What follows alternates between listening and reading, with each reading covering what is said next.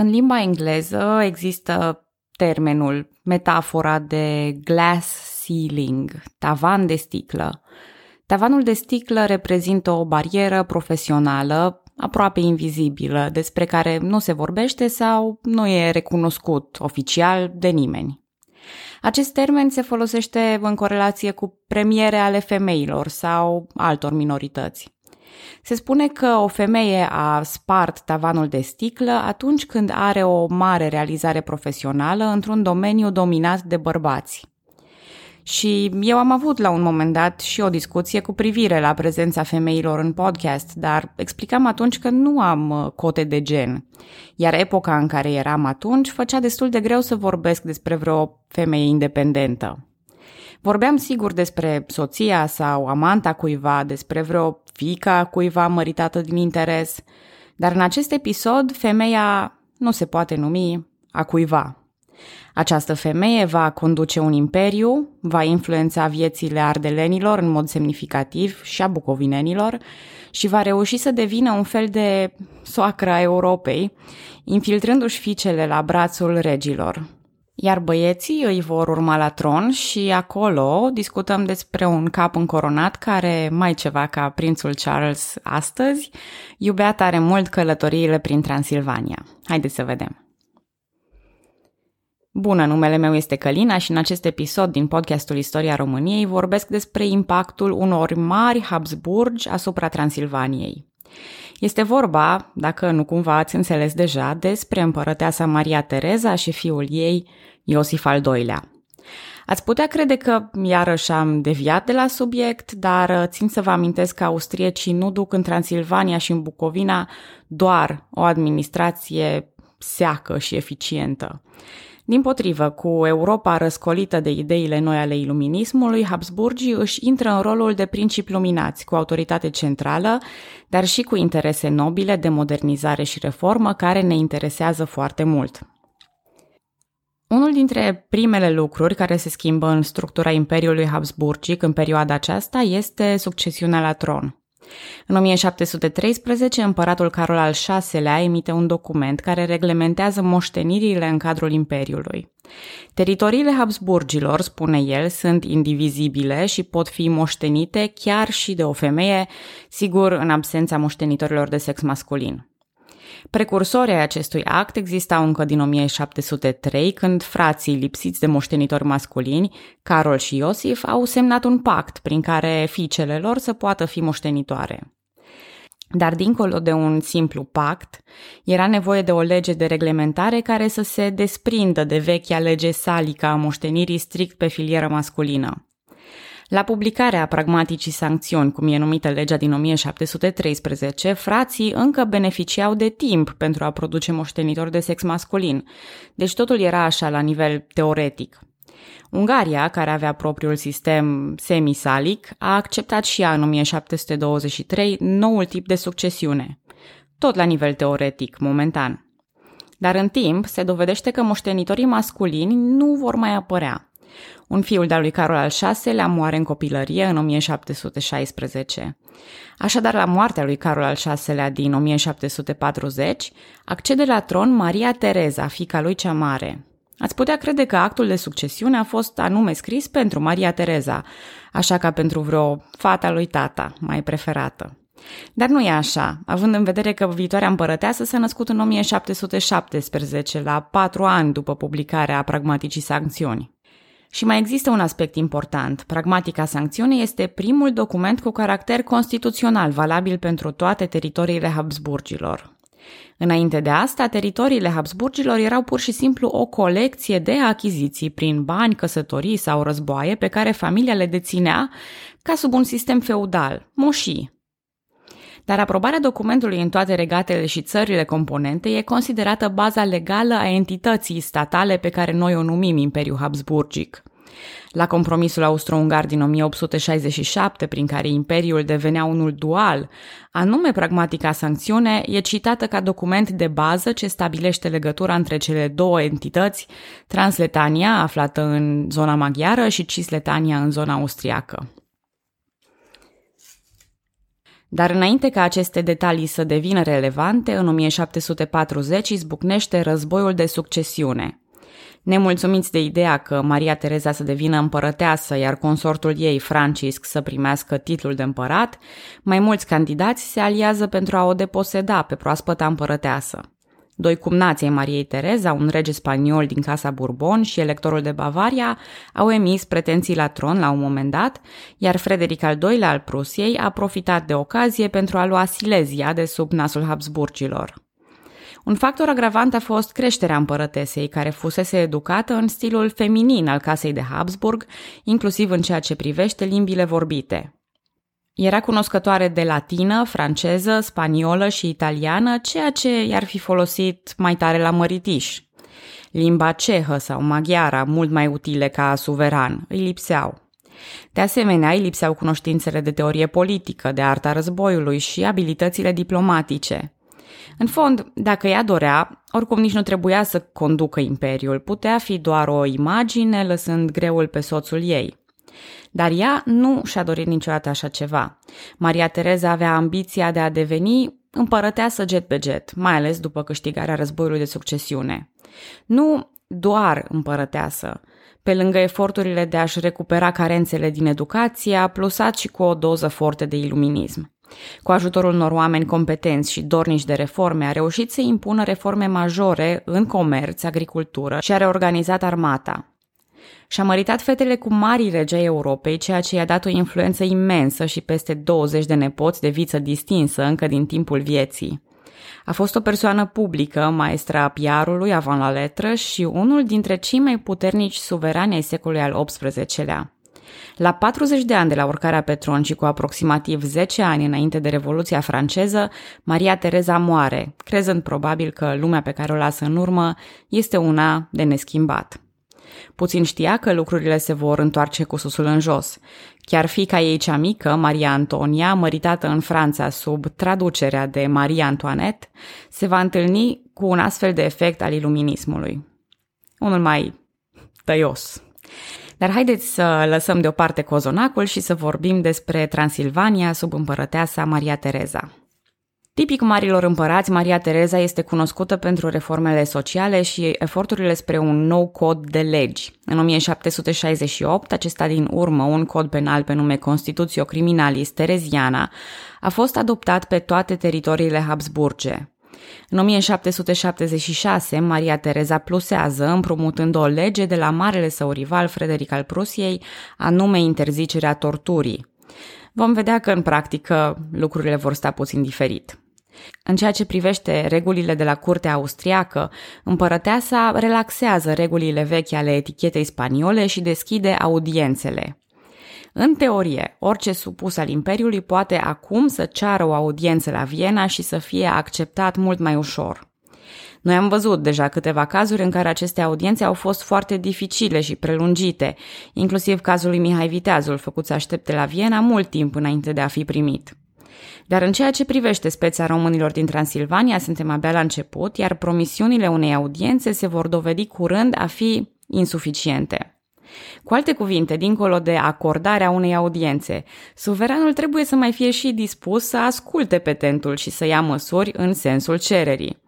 O să vorbim mai mult despre asta în episodul următor. Momentan e bine de știut că procedura e, cel puțin în teorie, ceva mai ușoară.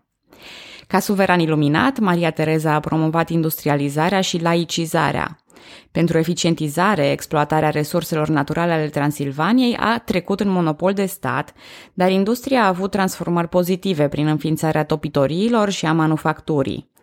A desființat ordinul iezuiților, care, după cum vedeam episodul trecut, avea o mare influență în Transilvania, dorind să catolicizeze cât mai mult biserica greco-catolică. Cei de confesiune greco-catolică din Transilvania primeau tot mai des burse de studiu în străinătate, chiar și mitropolia ortodoxă a fost restaurată, lăsând românilor alternativa religioasă a vechii religii, alături de noua Biserică Unită. Universitățile de asemenea au trecut la stat, iar mai târziu o reformă în educație a secularizat complet învățământul. În urma unor răscoale din diferite părți ale Imperiului, unde situația țăranilor era delicată, Maria Tereza înființează o comisie pentru fixarea obligațiilor țărănimii, urmând să se ia măsuri cu privire la robotă. Și despre asta vom vorbi mai multe în episodul următor, veți vedea că nu e chiar așa, însă mai trebuie vorbit despre aspectul claselor sociale privilegiate, care, conform principiilor iluministe, nu mai sunt scutite de taxe. Limitarea puterilor clerului și a nobilimii se înscrie în două direcții la Maria Tereza. Odată e efectul benefic prin care societatea se echilibrează între cele trei stări. Dar nici să nu fim naivi, aceste măsuri sunt de asemenea centraliste, ea urmărind concentrarea puterii în mâinile ei. Tensiunile acestea vor avea un mare efect în Transilvania, unde slăbirea treptată a nobilimii de tip vechi, preponderent maghiară, va duce la mai multe cereri din partea țăranilor preponderent români și la creșterea lor ca clasă socială. În timpul Mariei Tereza, Bucovina intră sub stăpânirea austriacă, după cum am mai povestit în episoadele anterioare. Instant va începe acolo un proces de modernizare, germanizare și centralizare. Tot din sfera administrativă, în 1765, Transilvania își schimbă titulatura în aceea de Mare Principat, de la Principat la Mare Principat. Drumurile din Năsăud și Banat sunt reparate, pietruite și prevăzute cu table indicatoare și borne. Se stabilesc zone pentru pășunat și folosință comună, iar Maria Tereza finanțează numeroase inițiative sociale, școli, orfelinate și fundații caritabile de tot felul, inclusiv acelea la inițiativa etnicilor români. Ea primește petiții din partea românilor care din diverse motive cer audiențe la Viena și reușesc să obțină rezolvarea unor probleme personale sau locale. Momentan, nimic prea radical sau controversat – Poate tocmai din această cauză, Maria Tereza are o imagine bună printre români care văd în împărăteasă o protectoare dedicată cauzelor sociale. De aceea, la moartea împărătesei, după 40 de ani de domnie, când ea moare, cel mai probabil în somn, din cauza unei hemoragii cerebrale, românii vor simți aceasta ca o pierdere. Soțul Mariei Tereza murise în 1765, iar împărăteasa a domnit ultimii ani cu un co-împărat, anume fiul ei, viitorul Iosif al II-lea. Perioada dintre 1765 și 1780, când moare Maria Tereza, a fost una dificilă și marcată de certuri și disensiuni între mamă și fiu. De altfel, ca prim fiu de sex masculin după trei fete, Iosif a fost cel mai greu de educat dintre cei 16 copii ai cuplului imperial. Maria Tereza însăși, cât era ea de împărăteasă, îi aplica corecții fizice și a încercat să-l țină din scurt pe Iosif pentru a modela un urmaș la tron așa cum își dorea. Dar tânărul era influențat de scrierile lui Voltaire și de exemplul iluminist al lui Frederic al II-lea al Prusiei. În cazul Mariei Tereza există dubii dacă principiile iluministe au fost unele sincere sau pur și simplu doar un mod de a-și centraliza puterea. În cazul lui Iosif însă e complet diferit. El a fost convins de iluminism. Încă de mic și-a însușit anumite principii pe care le voia înfăptuite în Imperiul Habsburgic, iar domnia i-a dat prilejul să le realizeze. Această atitudine îl făcea totuși, conform mărturilor contemporane, arogant, autoritar și irresponsabil. Moștenise de la mama sa o convingere că monarhia austriacă e ceva supralumesc, iar puterea un scop care scuză mijloacele. Iosif al II-lea era acel gen de om care voia să rezolve problemele tuturor, dar uh, fără a asculta realmente care erau acele probleme și fără a fi deschis la soluții din partea petenților.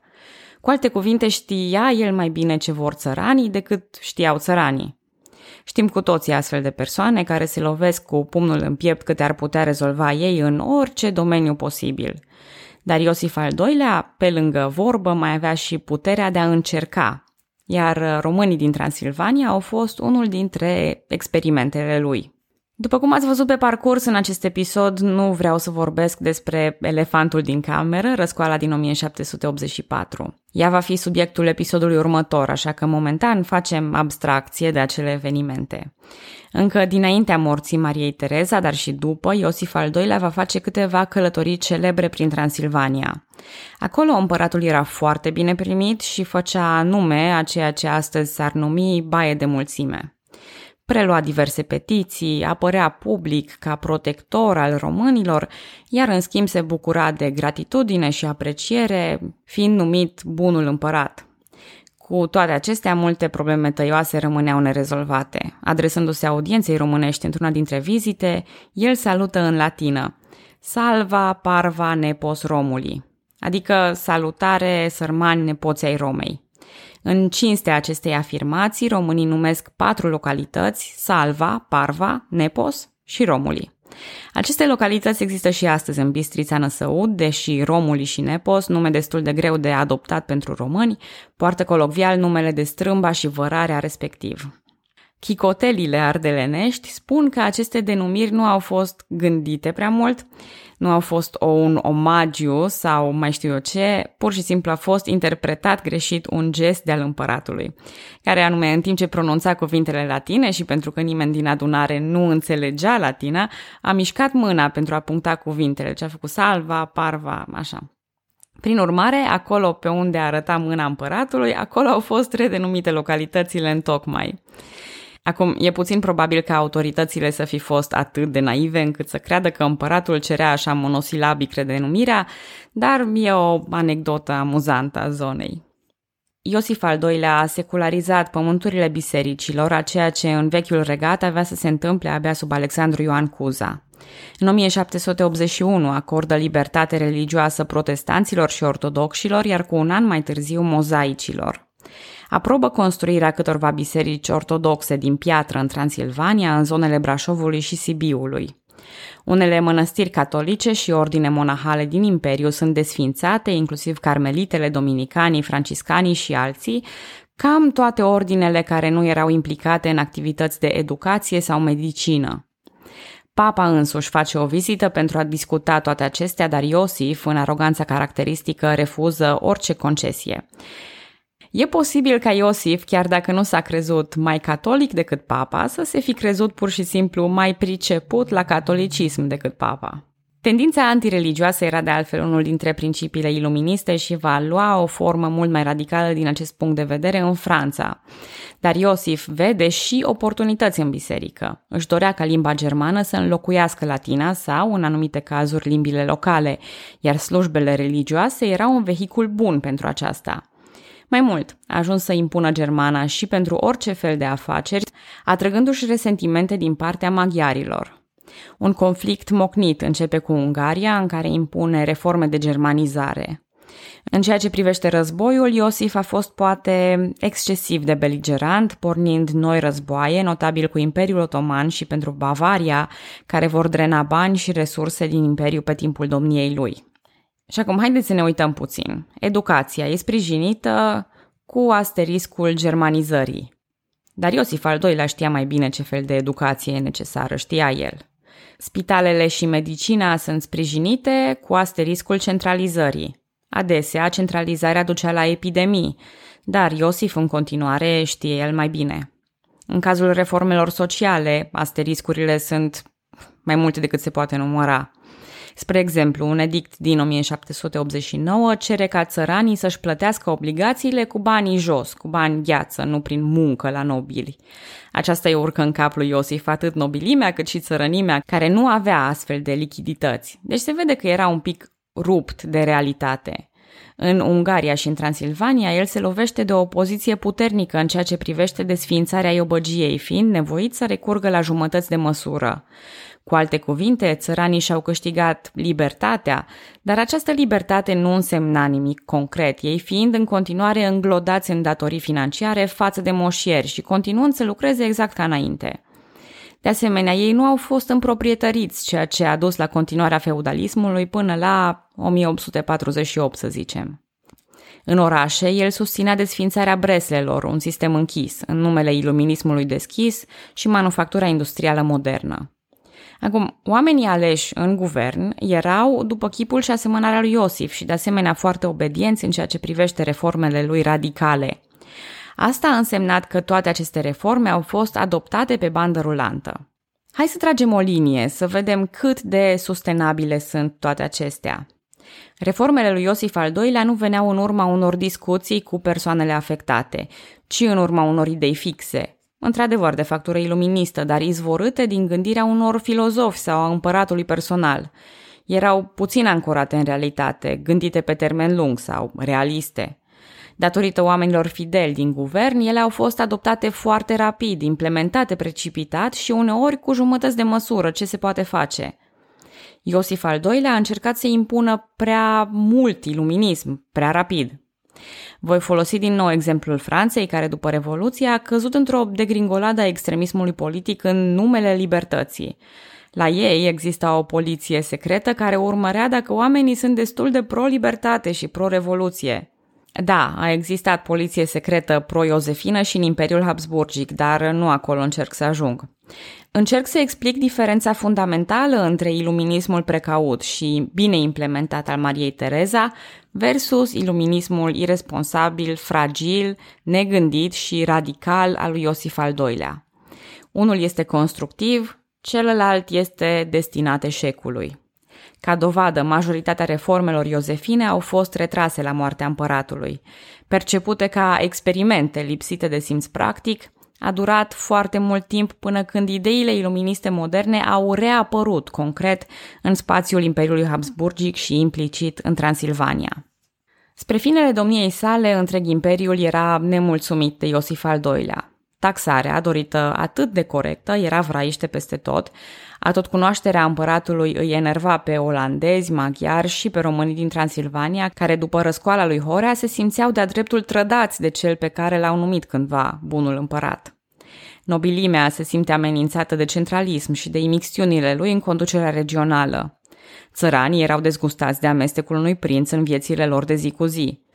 O legendă propagandistică și absolut falsă despre sora lui Iosif al II-lea, regina Franței Maria Antoaneta, spune că aceasta, aflând că țăranii nu au pâine, ar fi zis, păi dacă n-au bani de pâine, să mănânce brioșă sau cozonac. Pe cât de falsă e legenda, pe atât ea reflectă cât de rupți de realitate erau regii, cât de departe erau de viața de zi cu zi a săracilor. Nu o puteau înțelege. Așa că oricât ar fi fost Iosif de benevolent, țăranii știau că viața împăratului e atât de diferită de a lor încât orice încercare de apropiere ar fi fost degeaba, mai ales că împăratul nu prea asculta. Iar Iosif a aflat toate acestea și despre nobili și despre țărani și despre toată lumea dintr-un raport al directorului poliției secrete. Acesta relata că toate clasele, chiar și cele care au cel mai mare respect față de împărat, sunt nemulțumite și indignate. Dar poate nici nu mai era nevoie de un asemenea raport, având în vedere numeroasele răscoale și revoluții pornite împotriva reformelor iosefine. În Olanda e vorba de Revoluția din Brabant, în Ungaria sunt nemulțumiri cu privire la germanizare. În Transilvania tocmai fusese Horea. Iar majoritatea teritoriilor imperiale, dacă nu aveau alt motiv, erau pe cale de a se răscula din pricina războiului nonsensic cu otomanii. Iosif al II-lea provocase popoarele până aproape de colaps și dezmembrarea statului. Cu un ochi asupra vecinilor francezi, Iosif nu voia același sfârșit ca al cumnatului său, așa că în cele din urmă, în ianuarie 1790, retrage el însuși majoritatea reformelor, mai ales cele propuse în Ungaria. Încă din 1788, întors la Viena, avea probleme de sănătate și miniștrii refuzau să-l viziteze. Fratele lui era la Florența și nici el nu a putut fi deranjat. În februarie 1790 a murit într-o stare de sănătate proastă, cuplată cu o stare psihică proastă, realizând că eforturile lui nu se vor concretiza niciodată. Că popoarele pur și simplu le refuză. Și pe mormântul lui din cripta imperială va scrie Hier liegt dein Fürst, der trotz der besten Meinung keiner seine Pläne durchsetzen könnte. Aici zace un rege care, în ciuda celor mai bune intenții, n-a dus la capăt niciun plan, scuzați germana de baltă. Avusese și o viață personală destul de tristă, cu două soții, dintre care una melancolică, rece, distantă, iar cu cealaltă fusese el distant. Ambele erau acum moarte și unica sa fiică la fel, moartă de pleurezie la doar șapte ani. Astfel, fără urmași direcți, a fost succedat la tron de fratele său mai mic, Leopold al II-lea. Leopold avea să domnească doi ani, timp în care a fost bine văzut, dar în fine a reușit doar să facă oarește damage control, să dreagă problemele lăsate de fratele său și să reconstruiască puterea suverană austriacă. Norocul face ca asemenea mamei sale să aibă și el 16 copii cu soția, infanta Maria Luiza a Spaniei. Ghinionul face ca primul lui băiat, împăratul Francis, urcat pe tron în 1792, să fie contemporan cu hm, corsicanul de înălțime medie pentru timpul lui. Dar nu are sens să divaghez cu asta acum. Cert este că în timpul Corsicanului atenția Imperiului se mută înspre vest, lăsând problemele Transilvaniei oarecum într-un con de umbră. După cum am spus deja de vreo patru ori, nu știu, în episodul următor vom face un studiu de caz al rebeliunilor din timpul lui Iosif al II-lea, vorbind specific despre răscoala țărănească a lui Horea Cloșca și Crișan, iar dacă vi se pare că acest episod nu prea a avut legătură cu istoria României sau nici măcar cu istoria Transilvaniei sau a Bucovinei, vă recomand să nu pierdeți din vedere importanța contextului. Așa cum am vorbit pe larg despre ascensiunea otomanilor sau despre politica grecilor fanarioți, credeți-mă că Maria Tereza și Iosif al II-lea merită și ei asemenea. Și dacă tot nu vă place, Aia e, oricum ați ajuns până aici, nu puteți dezauzi nimic. Vă mulțumesc că ascultați podcastul Istoria României și vă aștept data viitoare.